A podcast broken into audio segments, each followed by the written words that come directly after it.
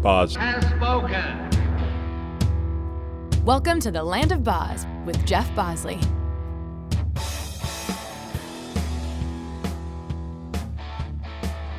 Hey, what's up, everybody?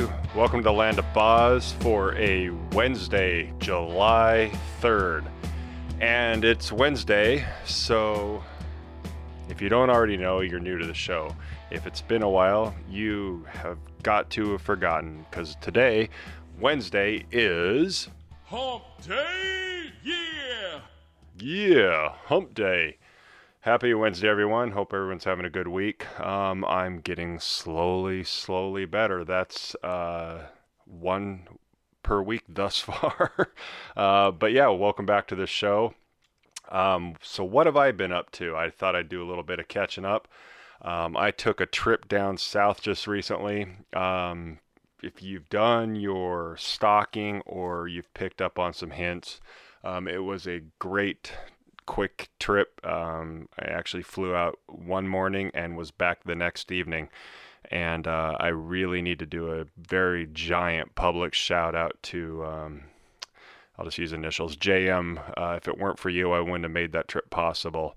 Uh, and I mean that literally. I couldn't have done it without you.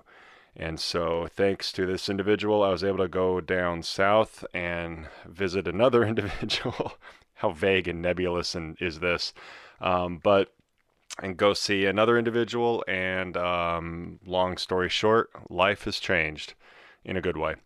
Um, so I'm back. Um, a little bit of, uh, you know, when like some, how do I put it? Like if some giant event happens in your life, it kind of makes you your focus get back to being laser sharp when there's more at stake, or when you just kind of have to. It's just a, forgive me, but it's kind of like a, a there's no such thing as a good kick in the balls, but like when you get kicked in the balls, you kind of have to go, whoa, reevaluate what's going on. Here's what matters. Here's what doesn't. And so this good, if there's such a thing, good life kick in the balls occurred, and uh, got home rejuvenated, stressed, happy, sad, frustrated, driven, focused, distracted. Uh, but it's all good at the end of the day. And so that's what I did. I went down south there, and I forgot how freaking hot it was. Jeez. I was stationed down south, and uh, I forgot one of my great friends, Abby, uh, really summarized the weather in the south by saying it's like you're in a mouth. And that's exactly what it's like. If there was a way to be in the mouth of something, it's just hot, muggy, and miserable. So that's what I was doing. It's like I said, it's a July 3rd, so I have nine days to prep for a giant part of my Jack Reacher shoot. So as soon as I record this, I'm actually going to go to bed because I have a night gig tonight. That sounds really shady, but it's not. Um, and uh, so I want to be rested for that because it's a lot of driving.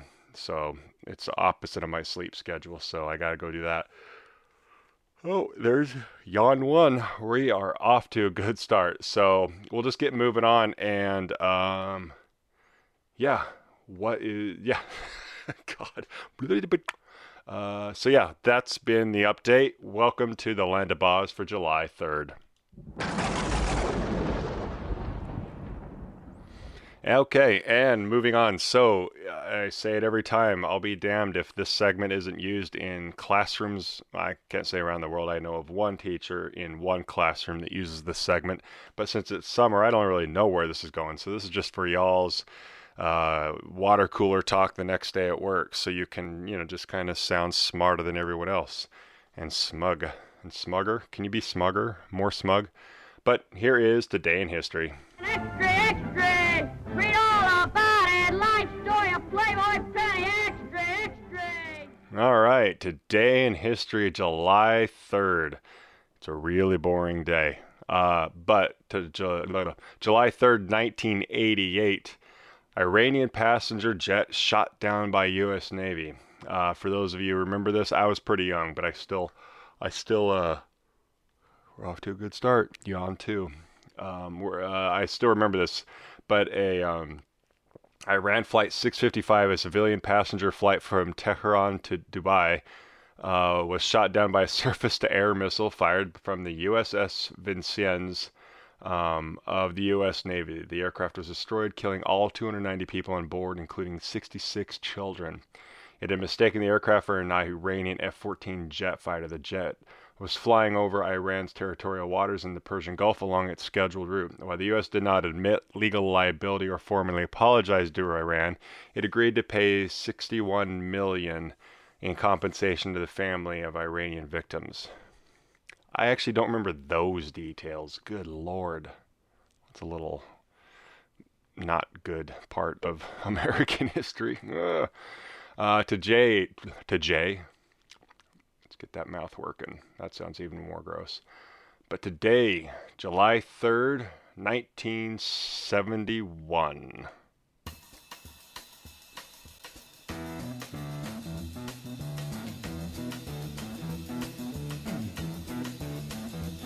You know the day destroys the night. Night divides All right. So, do you know what it is? Is it the Doors? Is it Jim Morrison? What is it all about? But today, July 3rd, 1971, Jim Morrison died of an overdose. We lost a lot of the great ones to drugs, and probably will con- still, still continue to do so. Uh, Jim Morrison, the lead singer of The Doors, dies of a drug induced heart attack. Although various stories are given, it is believed he snorted heroin, believing it was cocaine, and immediately suffered heart attack. I did not know that. Um, I can't, good lord. That uh, the best overdose, every time I think of overdoses, I automatically think of uh, Reserv- is it Reservoir Dogs? Oh, no, uh, I just blanked. The one with Uma Thurman stabbing and Quentin Tarantino stabs a needle in the dude's chest. Wow, Bruce Willis. It's a famous movie. I'm completely brain farting. Ah, so I gotta look it up. Um, God dang it. Yeah, just a minute. Do-do, do-do, do-do, do-do. It's the whole music. Do-do, do-do, do-do, whole music. All right, Pulp Fiction. Duh.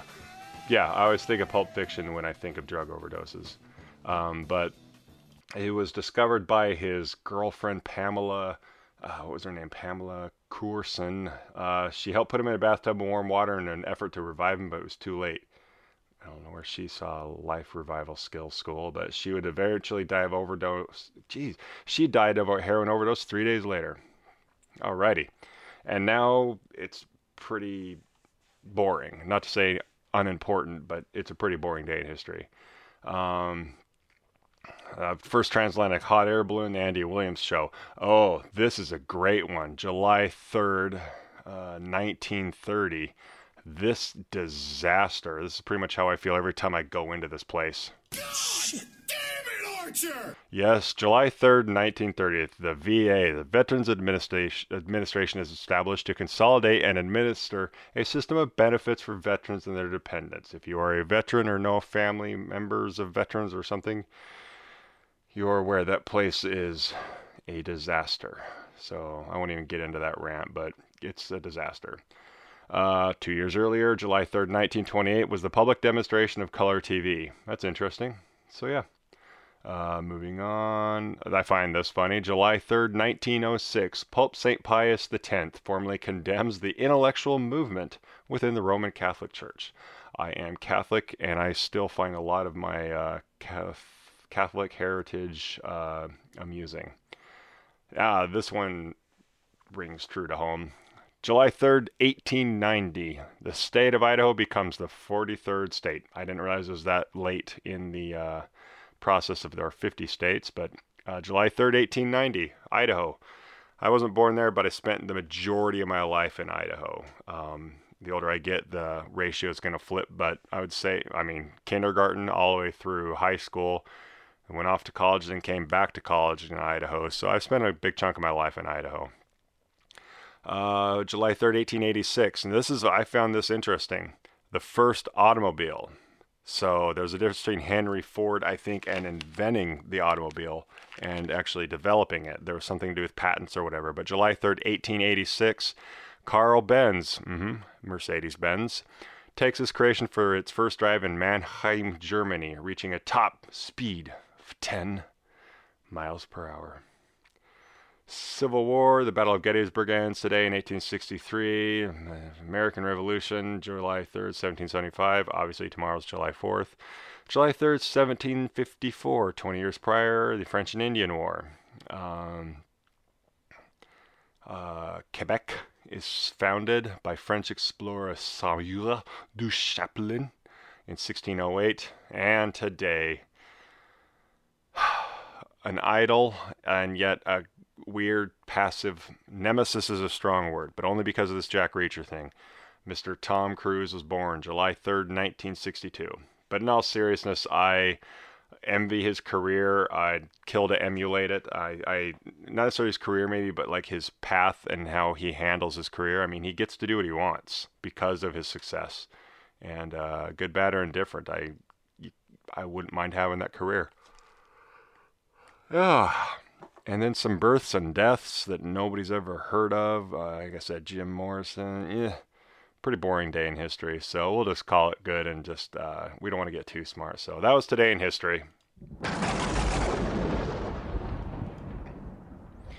And moving on, like I said, it's going to be an abbreviated show um, because I need to go to bed. But today we got a little bit of fitness chat. Um, all y'all loved our uh, our Tony the Bro Science guy, so Tony's going to be coming back to today um, to do a little bit of fitness chat. So here is fitness chat uh, with our Bro Science guy Tony. Okay, I'm gonna get a Bowflex. I'm gonna commit. I'm gonna get some dumbbells. You know you can't eat dumbbells, right? Okay, yo, my name's Tony, and uh, for those of you who don't remember me from the last show, I'm a big guy and a big proponent of science that can't be backed by any sort of certifiable uh, uh, periodical or any sort of collegiate research. I only like things that are on the internet and uh, Instagram. That's where I base all of my decisions. It, it's the Bible of my life. So if it's in a library or some sort of you know scientific journal, eh, it's fake news. Uh, but today I want to talk about um, what you would call like the uh, the before and sorry Tony's out of out of breath because I get a lot of my cardiovascular news also from Bro Science, meaning I have no cardiovascular capacity, which means I basically uh, oh and by the way Tony speaks in the third person about himself, but it basically means Tony can't breathe when he gets talking fast like this. Okay, Tony's back. All right, so today I want to talk about the uh, the before and after phenomenon that you see on uh, social media. A lot of times, trainers or coaches or whatever will show a before and after client, and you will see, um, God willing, some sort of progress. And now a lot of that is amazing. I've seen some amazing Photoshop in my day, and some of these are stellar. Like I've seen video before and afters where they photoshopped abdominals on the dude, and you can tell it's photoshopped because the abs don't move. It's it's it's one of the worst Photoshop jobs I've ever seen. Uh, while he's talking, your abs should flex and relax with breathing and various contractions of the obliques and the uh, the the uh, the, uh, uh, rectus abdominis. They didn't even move; they stayed flexed the whole time. So with that in mind, every time you see a uh, movie where the hero or the heroine, heroine, heroine, isn't it, isn't heroin word the uh, we just uh, overdosed on? Anyway, uh, don't get too excited. You can add abs in uh, after, uh, programs called After Effects. Anyway, I'm getting sidetracked here. But today I want to talk about the before and after pictures. Now, a good science dude I follow, uh, his name is Layne Norton. Now, I follow him to know that the exact opposite of everything he says is scientifically bro truth. So everything he says when he backs it up with science and he can quote and he can and state his source, I ignore all that and assume it's wrong. Because why? Because Tony is bro science only. So he, uh, Mr. Uh, Doctor, he's a PhD, you know, and again, that doesn't make him smart. PhD, pff, I got my knowledge from the internet. No PhD required. So who's the sucker? Tony or or PhDs? I'll tell you what, Tony's not the sucker.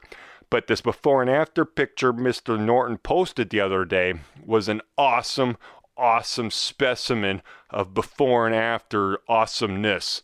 the uh, female individual, a well-known um, um, she's kind of like the the sister science because I got bro science because I'm a boy because I have a peepee, but because she's a girl, I guess she'd be called cis science. Um, so we'll look into that. Uh, so we'll just say cis science, and her name, um, her uh, abbreviations or initials would be uh, P- PH, and uh, she posted a picture of a before and after of a muscle gain of something like eight pounds in two days, something crazy. I don't know what it was, but it was awesome because it was my kind of science. Um, it, it couldn't be backed up by any proof, which is awesome. And there were no scientific studies that came even close to that rate of muscle gain even counting studies where people used all sorts of gear and steroids, not even they put on as much muscle as this chica in this before and after photo. So, what I'm saying, last week I was saying don't rack your weights. Today, today's lesson is I'm telling you trust the internet. Yeah. So if you see those too good to be true before and after pictures or cool pills or creams or good gadgets and wazoo bahookies, odds are they work and they work wonders because if it if it seems too good to be true, it's probably true because it means it works. So go get your fancy drinks, your detox iced teas, your your non educated social media fitness guys and girls that are Instagram trainers. Get them to train you because odds are everything they say is totally real and totally can be not proven by science, which means, in my opinion, it's real. So that's today's lesson from Tony. Trust the internet because if it's there, it's real. And if it's too good to be true and it seems way super easy, it's probably the perfect thing to do. So uh, this is Tony. I'm, I'm sweating. So uh, I think I'm going to go have a pizza and then wonder why I'm fat. So everyone, peace out. Have a good one. Uh, Tony out. Ciao.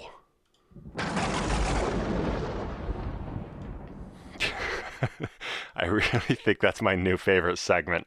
Uh, everybody's loved it. So uh, we're just hopping right along. This came up on a couple social media posts, and this is for um, you actors or people in the acting industry or Hollywood or or looking to get into it. Um, these is I got some opinions on some shenanigans with the Atlanta market, if you will. I just went back into Tony a little bit there. Um, I like how Tony's from Chicago. I didn't know I could do a semi decent, crappy Chicago accent. but today, let's get into a little bit of actor chat. Well, I'm an actor, right? So I gotta keep my emotions right at the surface, you know?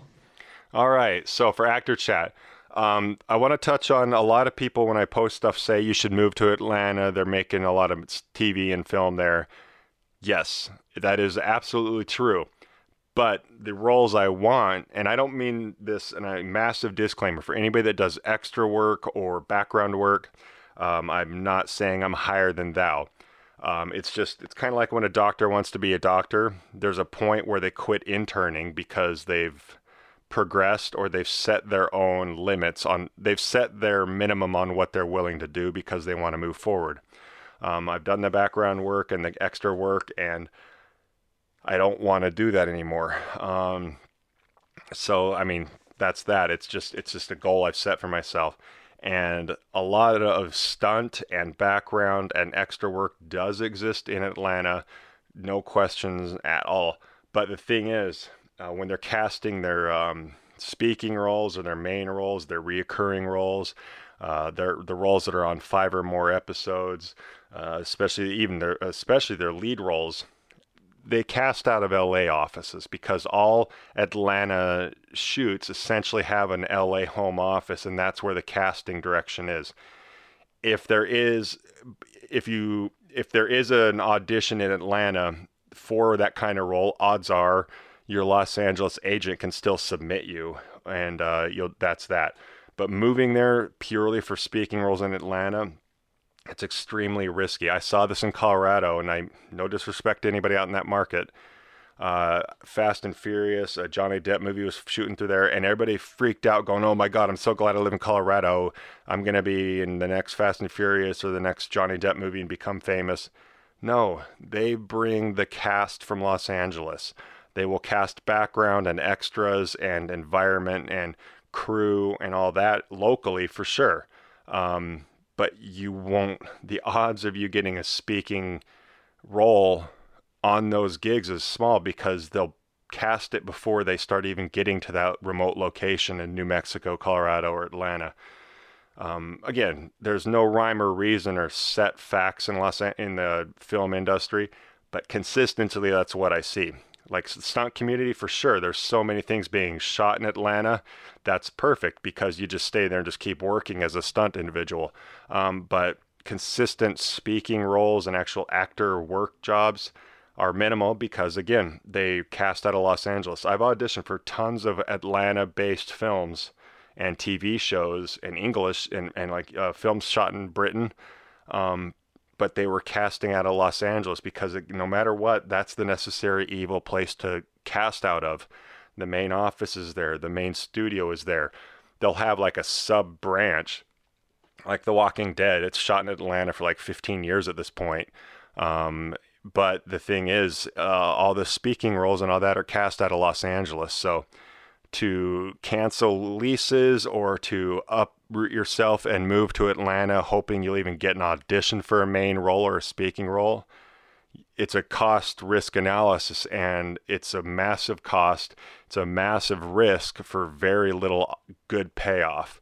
Um, so that's kind of my little insight to my opinion and what I've seen consistently work regarding non Los Angeles markets. Um, so feel free to chime in, hit me up on any way, shape, or form in social media or for the podcast, and I'd love to discuss it further. If you have any questions or things you want to elaborate on or counter argue, I'm all for it. So that's that. A little bit of acting shot chat regarding uh, markets. And lastly, I think so. Yeah, lastly, um, moving on to a little bit of Jeff talking about relationships. Oh my God.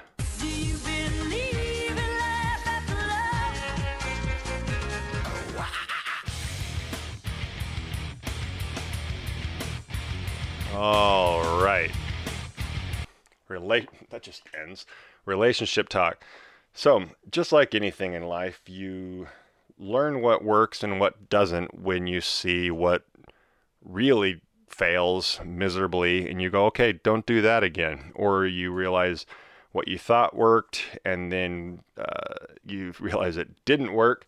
And uh, then you know what you're shopping for, so to speak. Like, let's say you think you want a certain car, you get that car, you realize that didn't work you know you know you chalk it up in your mental database about okay these are the things i didn't like about that car. Don't make the same mistake again. And so one thing i kind of want to pass on i know one two three three different uh, guys in this situation. Uh, and actually three guys and one girl going through massive divorces recently and now they're back on the market so to speak. Um, and uh, one thing i've been learning is this is going to be a little bit of uh, positive hippie crap from Jeff here, but um, one thing I'm starting to realize is you, when you feel that warm and fuzzy or or that partnership, that's what I think we all need to be looking for in our relationships. Is a thing that uh, synergizes or is a synergist to your life, not an antagonist where it's give and take, ebb and flow. You know, it's it's a fluid uh, existence where one person, you know, like this was the same way. And like when I was in the military, and my my first marriage was, uh, you know, while I was in school training to be Green Beret, my life situation kind of took precedence just because that's the way it was. But then once that settled down, you know, the it, the it swung to the other end, and we helped focus on her and her career. So it goes back and forth situationally, but that's the one thing I think I drifted away from after my marriage was accepting substandard uh, uh, partnership, if you will. And uh, if I have any exes that listen to this, it's no disrespect. We learn from each other. There's only only really one ex that I would speak completely ill of, and I, I learned what I don't like based on everything in that experience. So at least I came out of it knowing I didn't like something or, you know, what things I know never to do again. But other than that, that individual, my past, actually, most of my exes are were good friends. I've been to their weddings. Uh, we still text or communicate on social media, so it's kind of nice. Um, but the thing I think I've done, and a lot of people do, is the more they go through the relationships, the less, um, I guess, I think we risk being picky and um, we possibly compromise a lot when in fact we should be doing the opposite. We should be taking that quote unquote list of experiences and lessons learned and becoming that much more picky because as we grow up and have more relationships and become older, we've um, we've accumulated this bullet list, if you will, of things we know we don't like. When you're 18, you're not even sure, but once you get to your 40s, your that list is crazy long. You know exactly what you want, you know exactly what you don't want, and it's a very good specific list. When you buy your first car, you're not aware of all the options you may or may not like. Once you get to your third, fourth, or fifth car uh, in your life, you've narrowed down and really become um, aware of the specific things you do and don't want in your next car. I don't mean to trivialize relationships by comparing them metaphorically to a car, but it works.